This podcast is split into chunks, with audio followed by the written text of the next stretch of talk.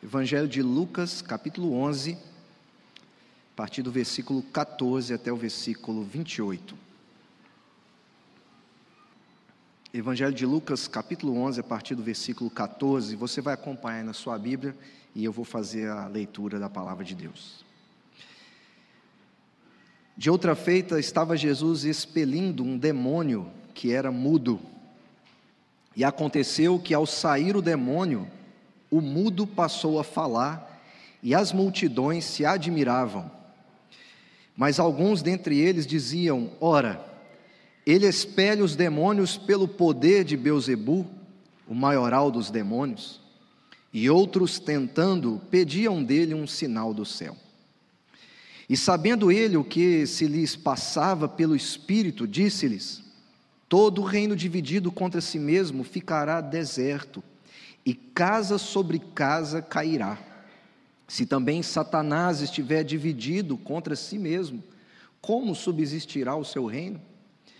Isto porque dizeis que eu expulso os demônios por Beuzebu. E se eu expulso os demônios por Beuzebu, por quem os expulsam vossos filhos? Por isso eles mesmos serão os vossos juízes. Se, porém, eu expulso os demônios pelo dedo de Deus, certamente é chegado o reino de Deus sobre vocês. Quando o valente bem armado guarda a sua própria casa, ficam em segurança todos os seus bens. Sobrevindo, porém, um mais valente do que ele, vence-o, tira-lhe a armadura em que confiava e lhe divide os despojos. Quem não é por mim, é contra mim, e quem comigo não ajunta, espalha. Quando o espírito imundo sai do homem, anda por lugares áridos procurando repouso, e não o achando, diz: Voltarei para minha casa de onde saí. E tendo voltado, a encontra varrida e ornamentada. Então vai e leva consigo outros sete espíritos, piores do que ele, e entrando, habitam ali. E o último estado daquele homem se torna pior do que o primeiro. Ora, aconteceu que, ao dizer Jesus estas palavras, uma mulher que estava entre a multidão exclamou e disse-lhe: Bem-aventurada aquela que te concebeu e os seios que te amamentaram. Ele, porém, respondeu: Antes, bem-aventurados são os que ouvem a palavra de Deus e aguardam. Vamos orar, vamos pedir a Deus para falar conosco. Santo Deus, nós te louvamos por ter esse texto diante de nós. O Senhor fala conosco por meio até mesmo de, de textos que aparentemente são difíceis para entender ou para encontrarmos aqui implicações para a nossa vida. Por isso, ó Pai, nos oriente por todo esse período no qual ficaremos diante da Tua palavra. Que o Teu Santo Espírito abra os nossos corações, nossos ouvidos, e que o Senhor, ó Pai, possa se revelar a nós através da palavra do Senhor que temos diante dos nossos olhos. E que essa palavra esteja também em nosso coração, para a glória do Teu nome, em nome de Jesus. Amém. Eu e minha esposa, nós começamos a assistir uma série chamada Indústria da Cura. E como muitas séries, a gente ficou ah, bastante interessado nas coisas que aparecem ali como é, respostas às necessidades humanas. E nos, em todos os episódios que, que seguem essa série, que fala sobre cura, você vai percebendo que cada pessoa vai buscando em diferentes lugares uma resposta para as necessidades delas, seja para ter mais saúde, Alguns buscam em alguns outros meios até mesmo uma forma de ter mais prazer. A questão é que todos estão em busca de uma fórmula mágica ou de um efeito mágico que possa mudar as suas vidas para sempre. E isso é um reflexo de uma cultura onde a gente vive, de valorizar o bem-estar e de que você precisa buscar esse bem-estar, seja na medicina, na política ou na religião. Alguns enxergam a religião como um meio apenas de se ele é saudável, eu preciso manter minha espiritualidade saudável também. Cura ou poder, aquilo que as pessoas estão buscando, uma cura para suas necessidades, um empoderamento para suas vidas. A questão aqui não importa, mas é sim o fato de que eles estão atrás de uma resposta para suas necessidades. E nós, como cristãos, a gente tem a, a ideia de imaginar que nós estamos, de alguma maneira, privados desse risco, de ficar talvez buscando também respostas mágicas em caminhos mágicos que são oferecidos para nós. Por que eu digo isso? Porque, vez ou outra, a gente pensa que nós podemos determinar que Jesus possa operar da maneira como nós queremos ou da maneira como a nossa cultura apresenta que ele deve fazer. E a gente vive em um mundo quebrado, extremamente necessitado, e que olha para tudo ao seu redor, nessa, como eles chamam de indústria da cura, indústria do prazer, indústria de seja lá o que for, como uma resposta a essas necessidades. E Deus parece ser mais um remédio, mas não é poderoso o suficiente para ser o único remédio que elas precisam. Eu falei uma vez aqui que Lucas é um evangelista gentil que escreve um evangelho para gentios. E Lucas ele é muito objetivo nos quatro, primeiro, quatro primeiros versículos do seu evangelho dizendo que estas coisas que foram escritas é para que tenhamos certeza de que Jesus é o Salvador do mundo, porque é para que tenhamos certeza das coisas que foram ensinadas. E o ensino de Lucas, por todos os seus capítulos, é mostrar que Jesus é o Salvador do mundo.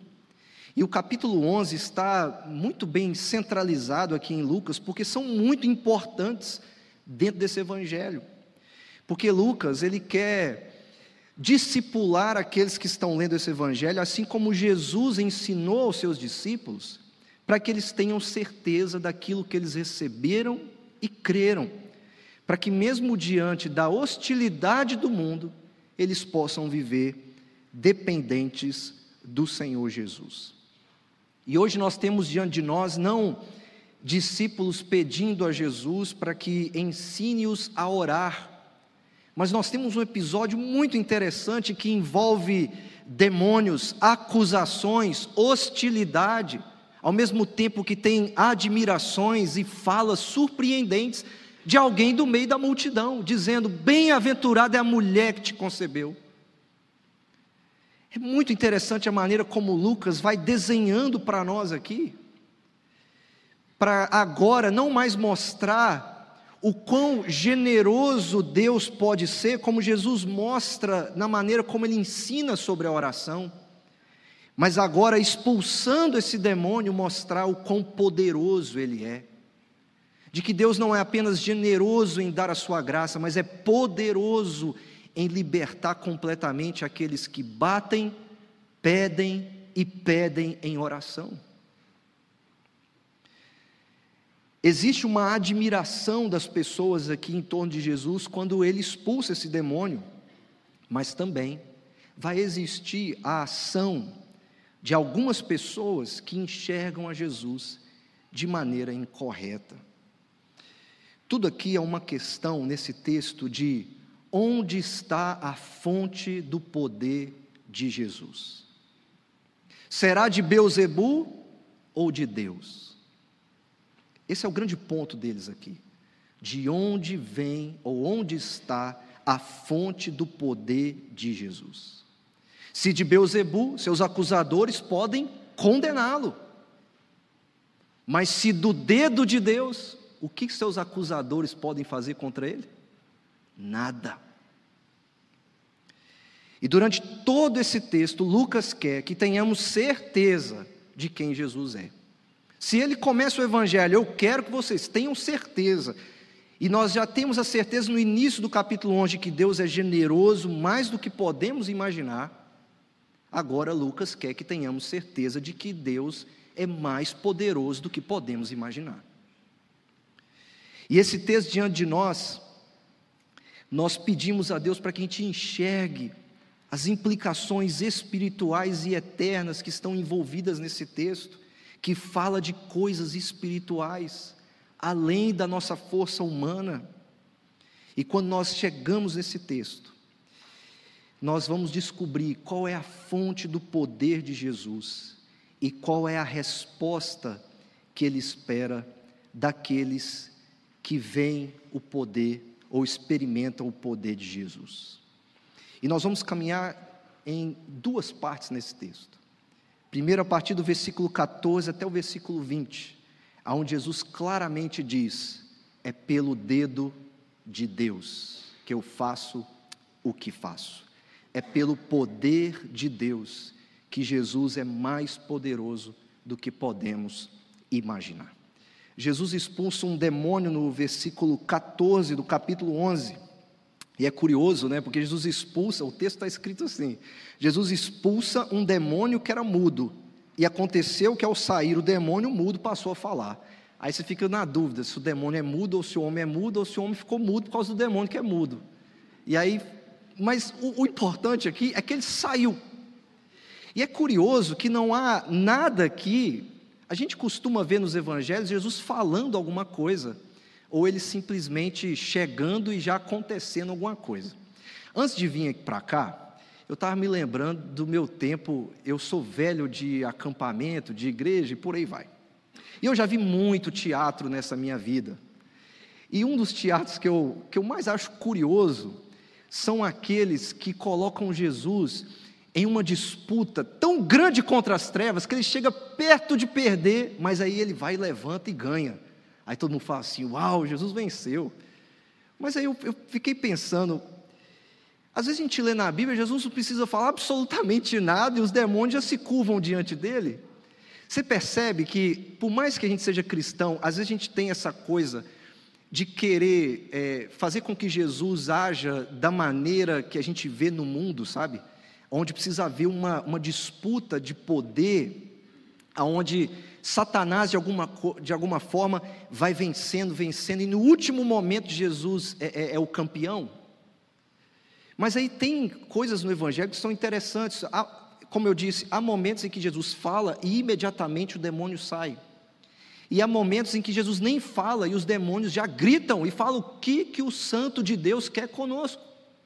Então não, Jesus não precisa de um, de um esforço muito grande para ganhar, ele já veio para ganhar. Ele veio já é, com a certeza de que ele ia vencer, de que ele ia pisar a cabeça da serpente.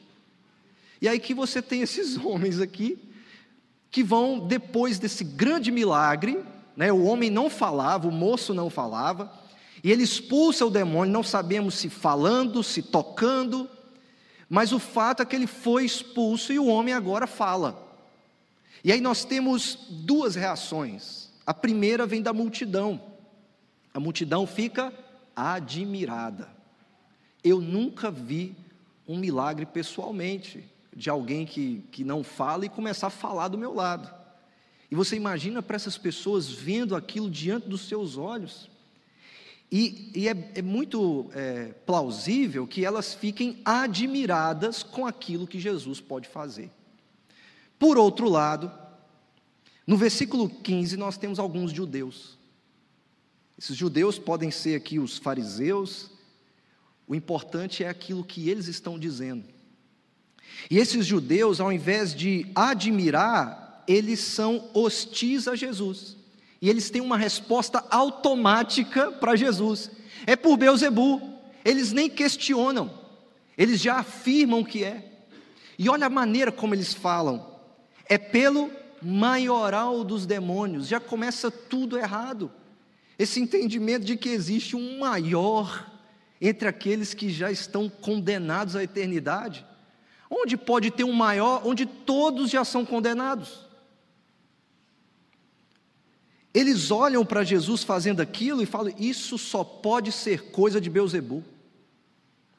O que estão dizendo aqui é muito sério, porque os judeus, apesar de acreditarem que é, de, em demônios que poderiam ter uma categoria maior do que outros, o interessante aqui é o nome que eles usam, porque Beuzebu é a junção de Baal Zebu, que pode ser traduzida como Senhor das alturas, ou o Senhor das moscas, o Senhor das pestilências. E Baal Zebude aparece em 2 Reis, olha que interessante.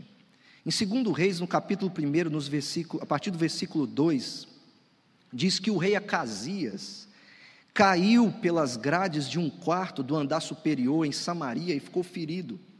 Então enviou mensageiros e lhes disse: Vão consultar Baal Zebude, Deus de Ecrom, para saber se vou sarar desta doença. Ele vai buscar o Senhor das pestilências, o Senhor das moscas, para resolver o seu problema.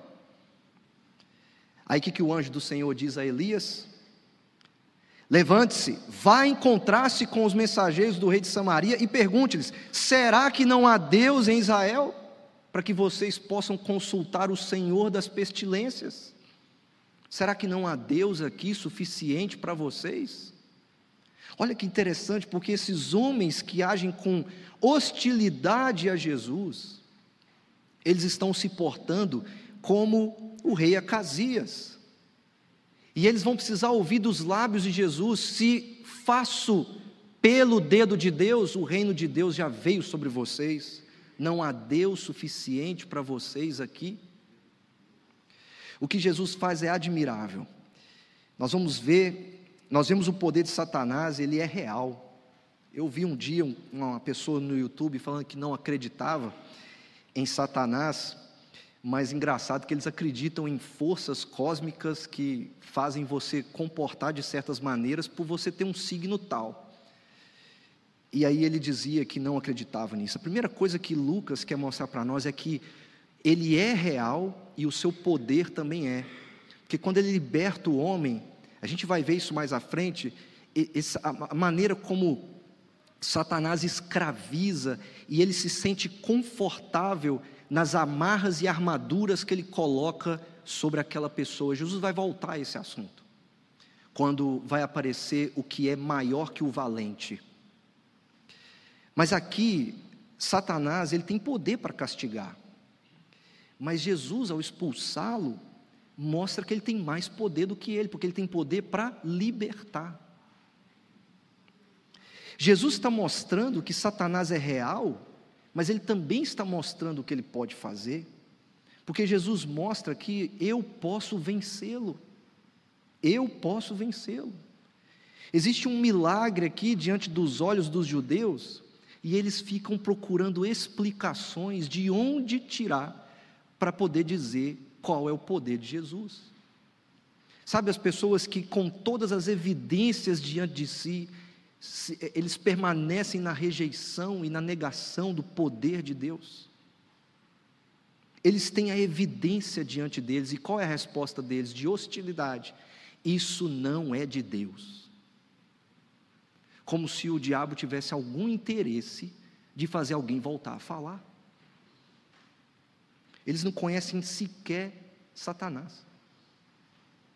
Enquanto o próprio Satanás sabe muito bem quem é Jesus. Ninguém precisa ensinar para ele quem ele é. A explicação, então, eles dizem: não pode ser o poder de Deus. Jesus não pode ter esse poder vindo de Deus. E no versículo 16, ainda existem outros, né? Sai dos judeus e vai para esses outros que a gente não sabe quem é, e eles dizem assim: faz mais sinal. Faz mais sinal do céu. Para a gente poder, de alguma forma, crer no Senhor. Eles vão fazer isso na cruz, né? Desce daí para a gente crer em você. Jesus sabe que não são sinais que vão fazer as pessoas crerem. É uma mudança de dentro para fora. E eles começam a pedir a Jesus por esses sinais.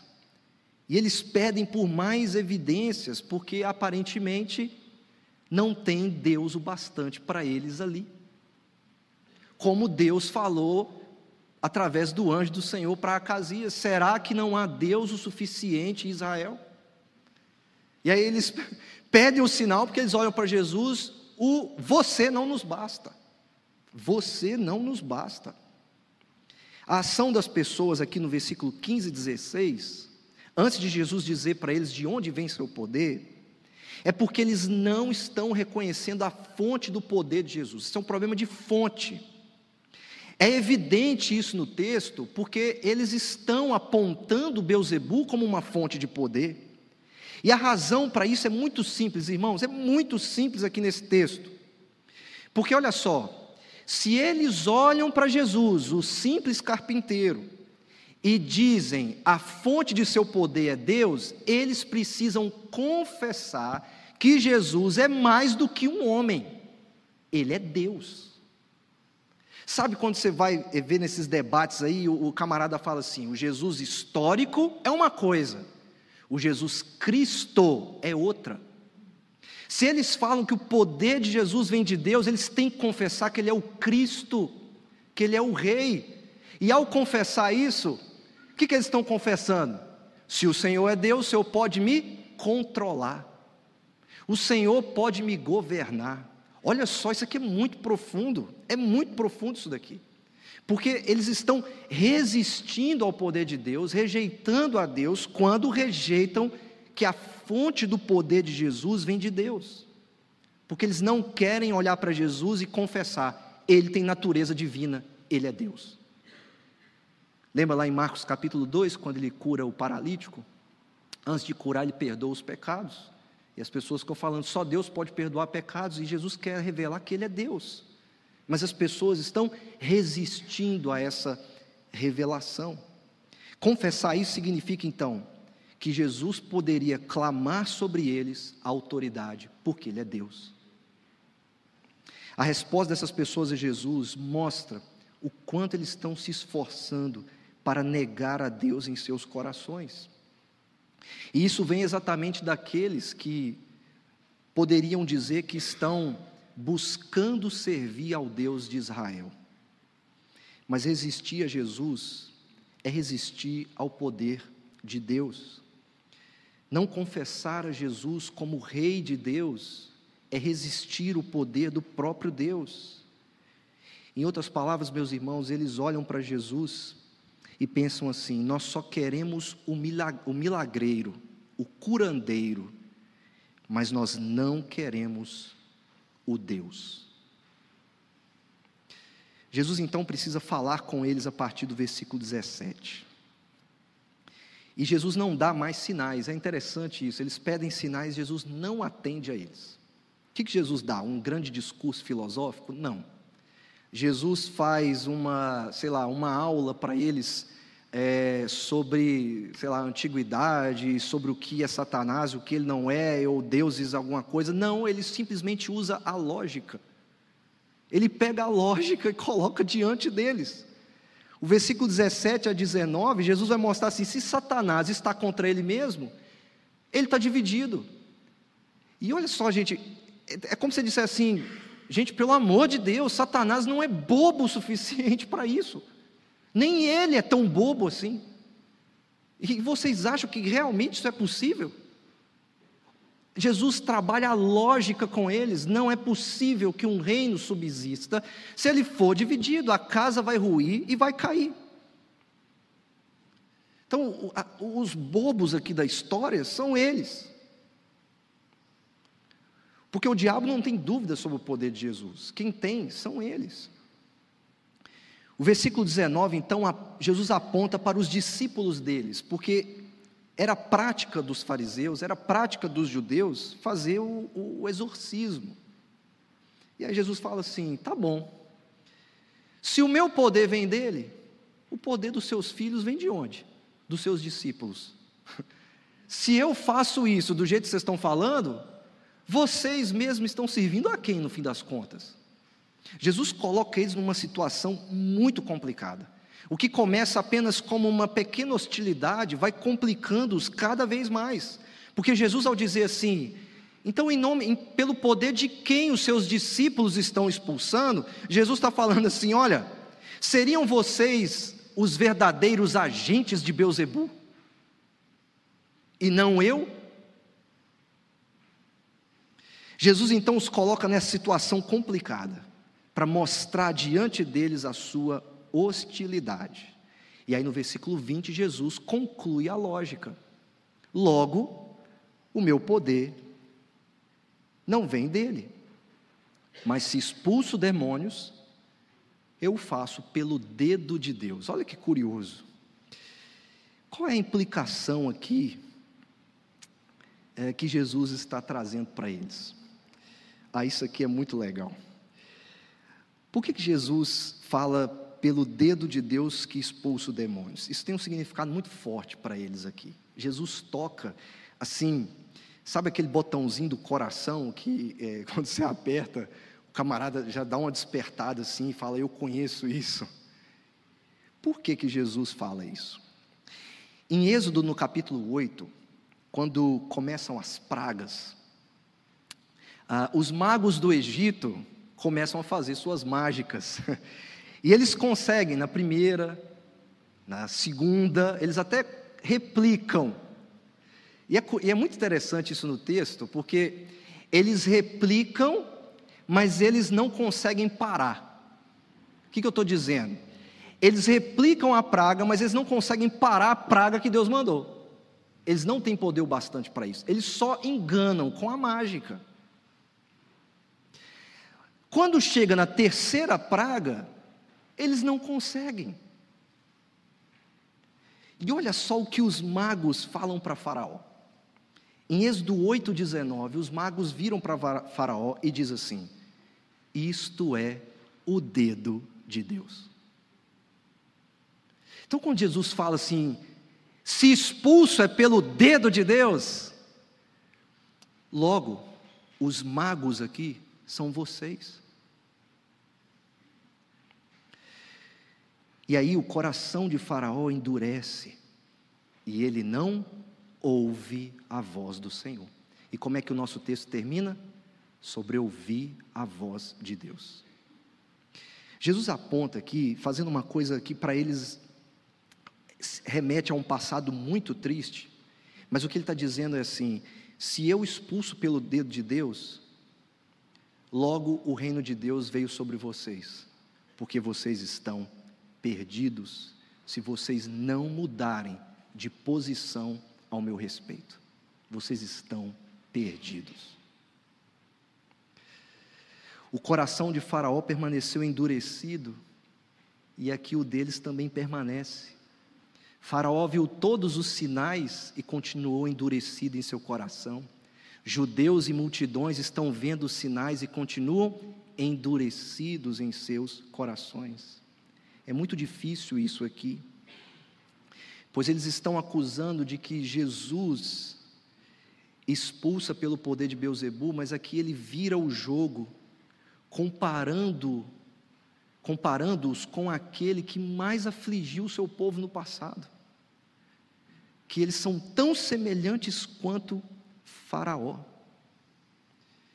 Pois é, se eles erradamente dizem que a fonte de poder de Jesus não vem de Deus, eles então são mais parecidos com o Faraó que teve o seu coração endurecido para a palavra de Deus do que eles imaginam. Jesus chega aqui, meus irmãos, à raiz do problema, em uma simples frase: é o dedo de Deus. Porque Jesus chega até a essência do pecado dessas pessoas, que é a sua rebeldia contra Deus. Eles não estão se rebelando apenas contra Jesus, mas contra Deus. E Jesus vai até o coração para dizer que é ali que o poder de Deus precisa ser experimentado. E quando a gente chega no final, aqui no versículo 20, a pergunta que nós temos de nós é: como vamos agir? Nós vamos responder com a admiração ao poder de Jesus ou nós responderemos com hostilidade a Jesus? Todo poder ou toda fonte de Jesus vem de Deus. Mas o que acontece aqui é que, aparentemente, para eles, o que Jesus revela não é o bastante. Saber que Jesus é mais poderoso do que eles podem imaginar não é o suficiente. E mesmo diante de todas as evidências, eles continuam dizendo: é impossível que esse poder seja de Deus. Mas Jesus deixa bem claro: se é pelo dedo de Deus, o reino de Deus chegou e vocês estão perdidos. E aí Jesus entra a partir do versículo 21. Se ele faz isso pelo dedo de Deus, logo, nem a multidão está certa, porque a admiração não é o bastante. E a partir do versículo 21 até o versículo 28, a admiração não é o bastante. O problema não são as evidências, mas o coração. As pessoas ficam até impressionadas com o que Jesus pode fazer, mas como elas devem realmente responder ao seu poder? O coração aqui desse texto está no versículo 21 e 22. Quando o valente, bem armado, guarda a sua própria casa, ficam em segurança todos os seus bens. Sobrevindo, porém, um mais valente do que ele, vence-o, tira-lhe a armadura em que confiava e lhe divide os despojos. Aqui Jesus começa a mostrar para eles assim: vejam como eu vencerei as forças malignas ou as forças das trevas. Como elas serão vencidas? Por um poder superior a elas. Jesus fala do valente daquele que é maior que o valente. E olha que interessante, eles chamam a, a fonte do poder de Jesus vindo de Beuzebu, o Senhor das alturas, e se esquecem que existe um verdadeiro Senhor dos céus, que é maior do que as autoridades das trevas, que estão sujeitas a Ele, que, como diz um, um antigo reformador, é o cão de Deus, amarrado em uma coleira. E Jesus fala aqui: vejam como eu vencerei eles, porque eu sou maior do que eles. Jesus vai lidar com o problema das trevas na cruz. E Jesus vencerá para libertar, assim como ele libertou o homem do versículo 14. E ele vai fazer isso para lidar com a hostilidade do nosso coração. A cruz de Cristo então revela não apenas que o diabo está debaixo da autoridade do poder de Cristo, mas que também o pecado e a morte também estão, porque ele não venceu lidando com o problema das trevas apenas é, sendo maior que Satanás, mas sendo maior do que o nosso próprio pecado e maior que a morte. O pecado e a morte é o que torna toda a raça humana prisioneira do diabo. É isso que faz com que pessoas estejam presas a eles. E o que Jesus descreve aqui nesses versículos? Logo, o diabo se regozija por ter os seus cativos. Ele põe a armadura, ele põe a guarda e ele se sente satisfeito. E ele se regozija naqueles que ele fez de cativos para ele. Ele pensa que está seguro, ele pensa que está tranquilo, que está no controle, até que Jesus diz assim: Mas tem alguém maior do que ele, e esse que é mais poderoso do que vocês podem imaginar, é quem o derrota. E Jesus mostrou isso já expulsando o homem ou a força maligna daquele homem. E Jesus libertou todos nós quando venceu o diabo, o pecado e a morte na cruz. Em Apocalipse, no capítulo 1, a partir do versículo 12, o apóstolo João escreve: Voltei-me para ver quem falava comigo, e ao me voltar, vi sete candelabros de ouro, e no meio dos candelabros um semelhante a um filho de homem, com vestes talares e cingido à altura do peito, com um cinto de ouro, ele é sacerdote, ele é rei. A cabeça e os cabelos dele eram brancos como a alva lã, como a neve. Os olhos eram como chama de fogo, os seus pés eram semelhantes ao bronze polido, como que refinado numa fornalha. A voz era como o som de muitas águas. Na mão direita, ele tinha sete estrelas e da sua boca saía uma fiada espada de dois gumes. O seu rosto brilhava como o sol, na sua força. Ao vê-lo, caía aos seus pés como morto. Porém, ele pôs sobre mim a mão, dizendo: Não tenha medo, eu sou o primeiro e o último, e aquele que vive. Estive morto, mas eis que estou vivo para todo sempre, e tenho as chaves da morte e do inferno. Aqui está o que é mais poderoso do que o diabo. Aquele que tem em suas mãos a chave, que era o único poder que o diabo tinha de acusar os seus cativos com a morte e o inferno. Jesus é mais poderoso, seja no céu, seja na terra. Ele é soberano. Por isso, só admirá-lo não basta. Nem a multidão está certa. Só admirar Jesus não basta. E aí no versículo 27, nós temos uma mulher do meio da multidão que salta e diz: Bem-aventurada é aquela que te concebeu e os seios que te amamentaram. E aí Jesus, em seguida, no versículo 28, diz: Antes bem-aventurados são aqueles que ouvem a Deus e o obedecem. E no versículo 23, irmãos, mostra que não existe neutralidade nessa resposta. Porque Jesus diz assim: quem não é por mim, é contra mim, e quem comigo não ajunta, espalha. Por isso que a admiração não é o suficiente, porque a neutralidade com respeito a Jesus não é o suficiente. Ou é hostilidade, ou é fé. Ou é admiração, ou é obediência. Não existe uma terceira via com Jesus. O que Jesus diz então nos versículos 24 e 26, somado ao versículo 28, quando Jesus fala do demônio retornando à casa, olha que interessante. No versículo 25, depois do demônio dizer assim: Vou voltar para a casa de onde eu saí. Aí ele volta no versículo 25 e encontra a casa varrida e ornamentada. Só que olha o detalhe no versículo 26: ninguém habitava essa casa. Não há um habitante nessa casa.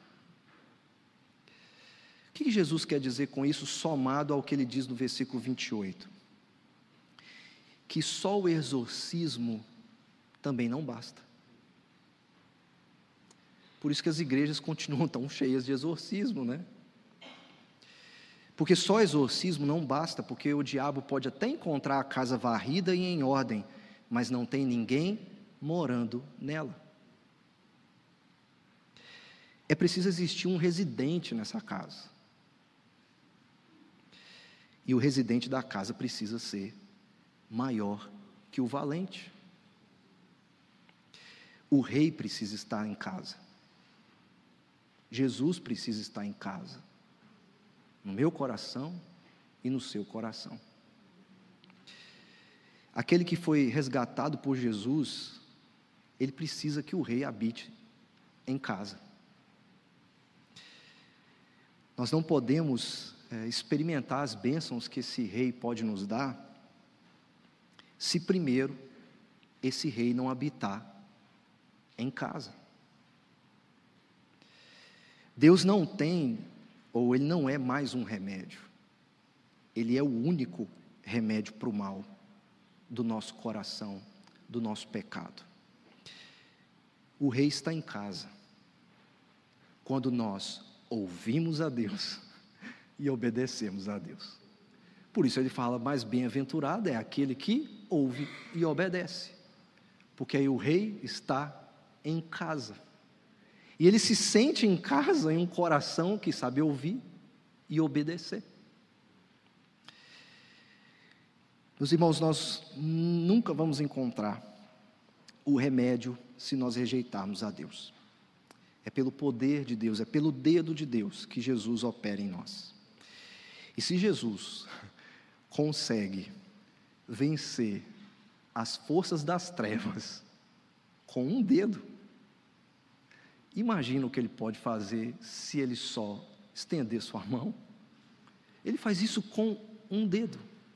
O universo para ele, ele segura na ponta do seu dedo. Porque se é pelo dedo de Deus, o reino de Deus chegou. E só há uma resposta: não é admiração, não é a neutralidade, mas é ouvir e obedecer. E aí o rei se sente em casa. Ele se sente em casa. O rei precisa estar em casa. Na vida daquele que foi salvo, estando unido a ele, o rei está em casa. Deus é a fonte de todo o poder de Jesus. E Jesus é a maior bênção de Deus para nós. Meu irmão, minha irmã, quando você é, imaginar que o mal pode ser mais poderoso do que realmente é, lembre-se de que Jesus é mais poderoso do que você pode imaginar. Lembre-se disso, porque o rei está em casa. Quando nós ouvimos o que ele diz e fazemos o que ele diz. Tem uma frase do David Jackman que ele diz assim: Quando amamos e servimos ao Rei dos Reis, as palavras mágicas são redundantes. Não tem lugar para mágica. Não existe mágica. Existe apenas Deus e o seu Filho amado porque a gente não precisa de mais sinais, a gente precisa crer naquele que pode habitar o nosso coração e se fazer presente durante todos os dias da nossa vida, porque Ele é mais poderoso do que eu posso imaginar. Que Deus nos abençoe e vamos ser gratos a Deus porque Jesus construiu a sua casa em nosso coração e nela Ele habita para todos sempre. Vamos orar e vamos agradecer a Deus e logo em seguida receber a bênção do Senhor.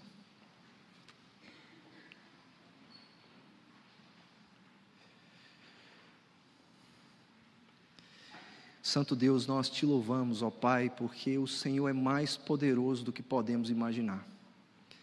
Quando nós servimos a Ti, nós não recorremos às, às mágicas, às respostas da nossa cultura, mas nós enxergamos apenas o ouvir a tua voz e obedecer a ti como o suficiente para nós. Ó Deus, o teu filho é, é o bastante para nós. E nós reconhecemos e confessamos que ele não é apenas um homem, ele tem natureza divina, ele é poderoso, ele consegue sustentar o universo, as nossas vidas na palma de Sua mão. Por isso nós te louvamos, porque é pelo dedo do Senhor, é pelo poder do Senhor, que o Teu Filho exerce poder e autoridade sobre a nossa vida. E nós confessamos que Ele sim pode ter esse domínio e poder sobre nós, pois nós cremos que Ele é o Rei que habita em casa, que está em casa porque ouvimos a Sua voz e praticamos a Sua palavra. Que o Senhor nos abençoe e nos leve em paz, nos dando uma semana debaixo da graça do Senhor. E se em algum momento imaginarmos, ó Deus, que as trevas podem ser mais poderosas do que a gente pensa, que o Senhor nos faça lembrar de que o Senhor, pelo Teu Espírito, pode ser mais poderoso em nosso coração do que nós podemos imaginar. Que o Senhor, assim, nos abençoe e que a graça do Senhor Jesus Cristo o amor de Deus, nosso eterno Pai, e as consolações do Santo Espírito estejam sobre nós, hoje e durante toda a nossa vida, até que venha o nosso Senhor e Rei. Maranata, vem Senhor Jesus. Amém e amém.